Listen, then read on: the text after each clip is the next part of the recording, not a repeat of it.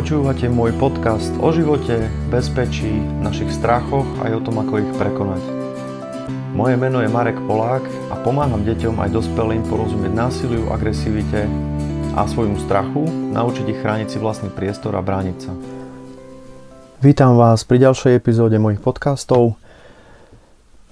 Touto časťou začíname celú sériu podcastov, kde vám budeme odpovedať na vaše otázky – spolu s e, klinickou psychologičkou Katkou Vondkovou.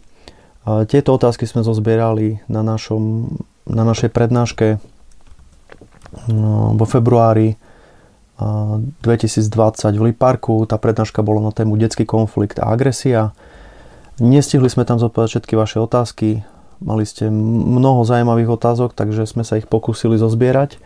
A mohli ste za ne hlasovať na našom, na našom webe bezpečný prístav.sk Tie, ktoré boli najzaujímavejšie, sme vybrali a v každom z týchto podcastov sa vám pokúsime na každú jednu z týchto otázok zodpovedať. Bude to urobené tak, že jedna otázka, jeden podcast a jedna odpoveď samozrejme.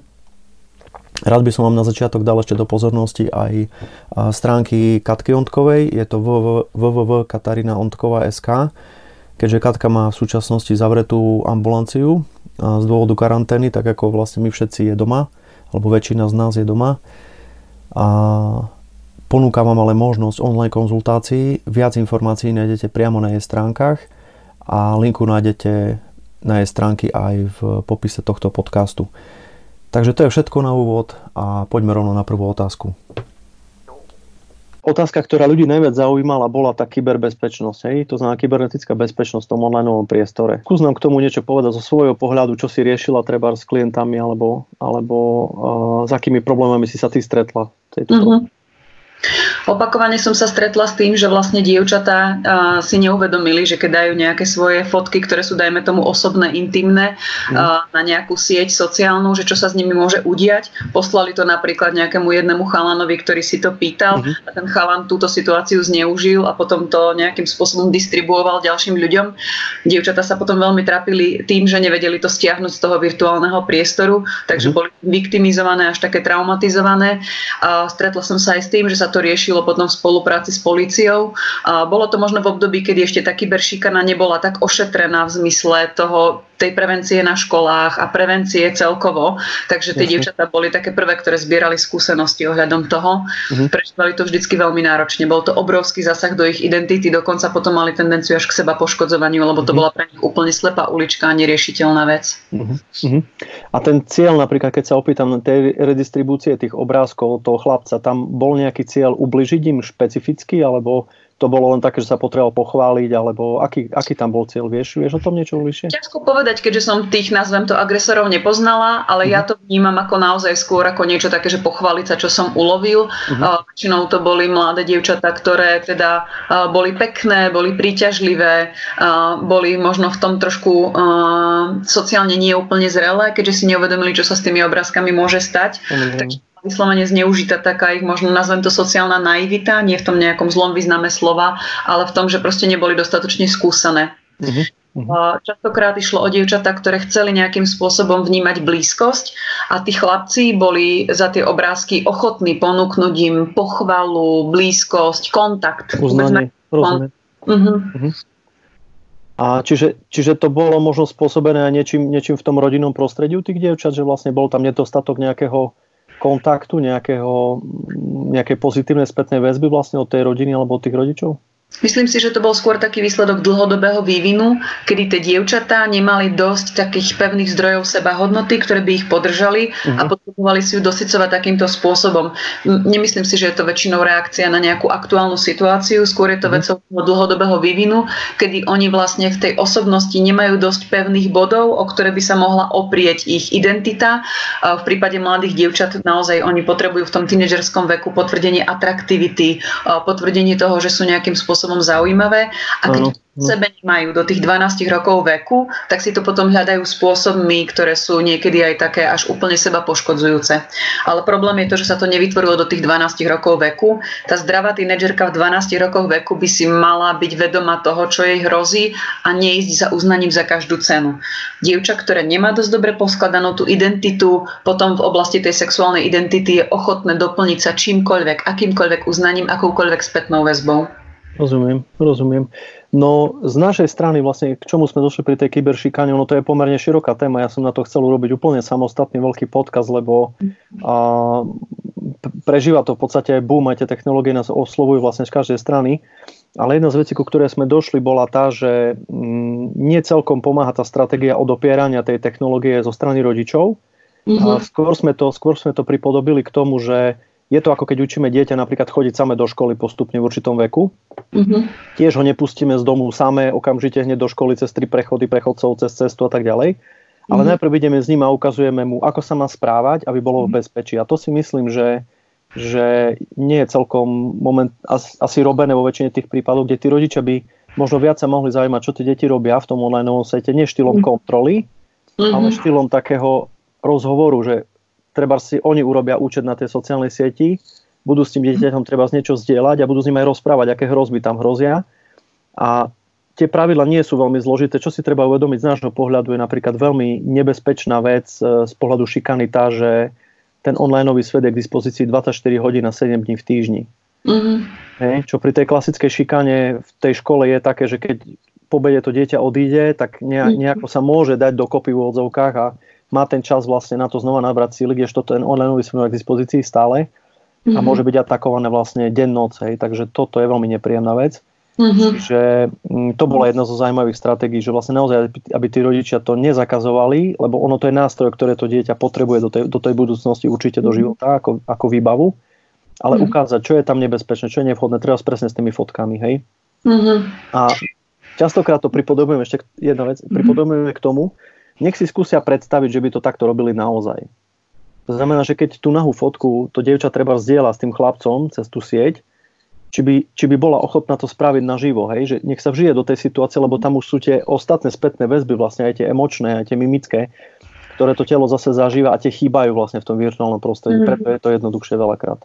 Hej, na druhej strane myslím si, že existuje celkom veľká skupina tínedžeriek, ktoré by veľmi podobné veci vyskúšali aj v reálnom aj svete. Áno. Že tam nie je brzda. Rozumiem tomu, že v tom virtuálnom svete to ide proste rýchlejšie, ale aj tak si myslím, že strašne veľa z nich by to skúsilo aj v reálnom svete.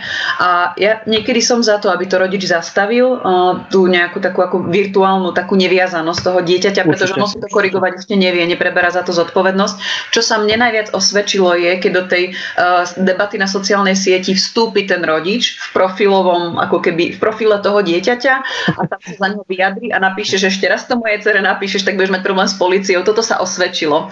Takže častokrát ako keby rodičov vyzvem, aby naozaj z pozície otca k tomu vlastne vyzvali toho agresora, že teda stop. A častokrát týmto spôsobom dokázali zabraniť šíreniu. Ale to je v prípade, že ten rodič na to príde skôr, než tá fotka je rozšírená. Hej? Ale ten rodič vie sa v tomto postaviť za svoje dieťa. Tak. No a to je práve podľa mňa dôležité, aby ten rodič komunikoval s tým dieťaťom, vedel, že treba na tých sociálnych sieťach je aktívne a ja som to teda zriešil v určitom čase veku mojich detí zase tak, že ja som si urobil profil a ja som si ho pridal medzi priateľov a mohol som sledovať v úvodzovkách, čo robí. Hej. Ako, znie to tak divne, ale na druhej strane potreboval som byť pri ňom bližšie v tej etape života na to, aby som vedel aspoň trošku zasiahnuť v prípade, kedy, kedy to bolo potrebné a boli situácie, že sa to osvedčilo ako jedna z možností. Každopádne ten, ten rodič musí byť prítomný či v tom virtuálnom svete, alebo, alebo v tom skutočnom za mňa.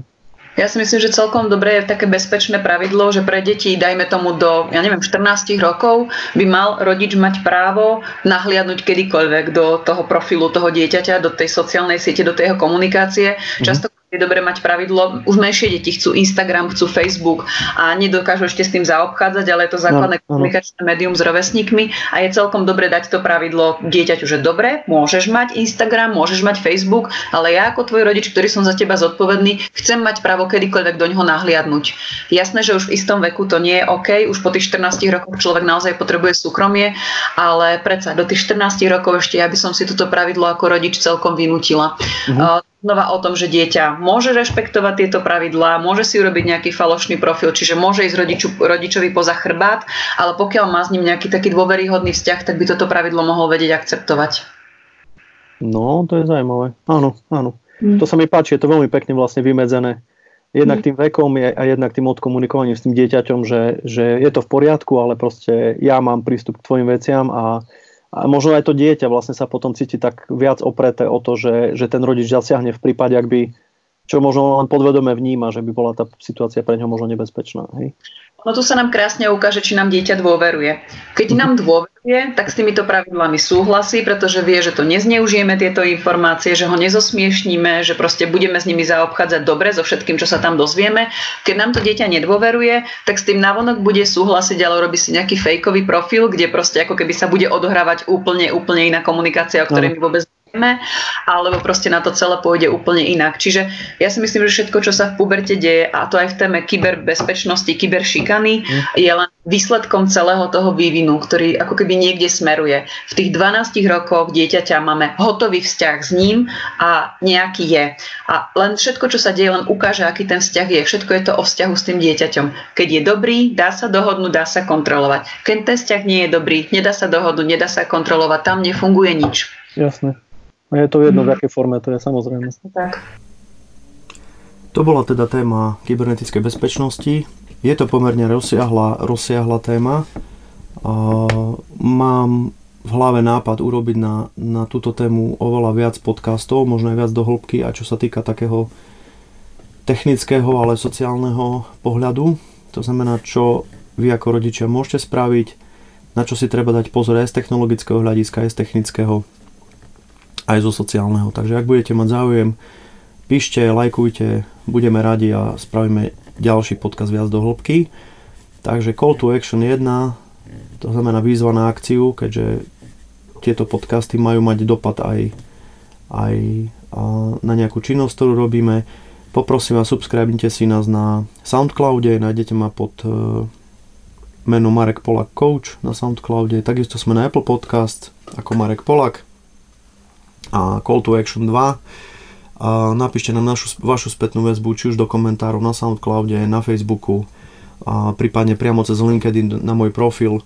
A budeme radi, máme od vás veľa ohlasov, hlavne pozitívnych, ale aj veľa inšpirácií na ďalšie podcasty, takže ďakujeme a tešte sa na ďalšiu, ďalší diel podcastu s Katkou Vondkou a Marekom Polákom. Takže ďakujem veľmi za, za počúvanie, buďte v bezpečí a Počujeme sa onedlho.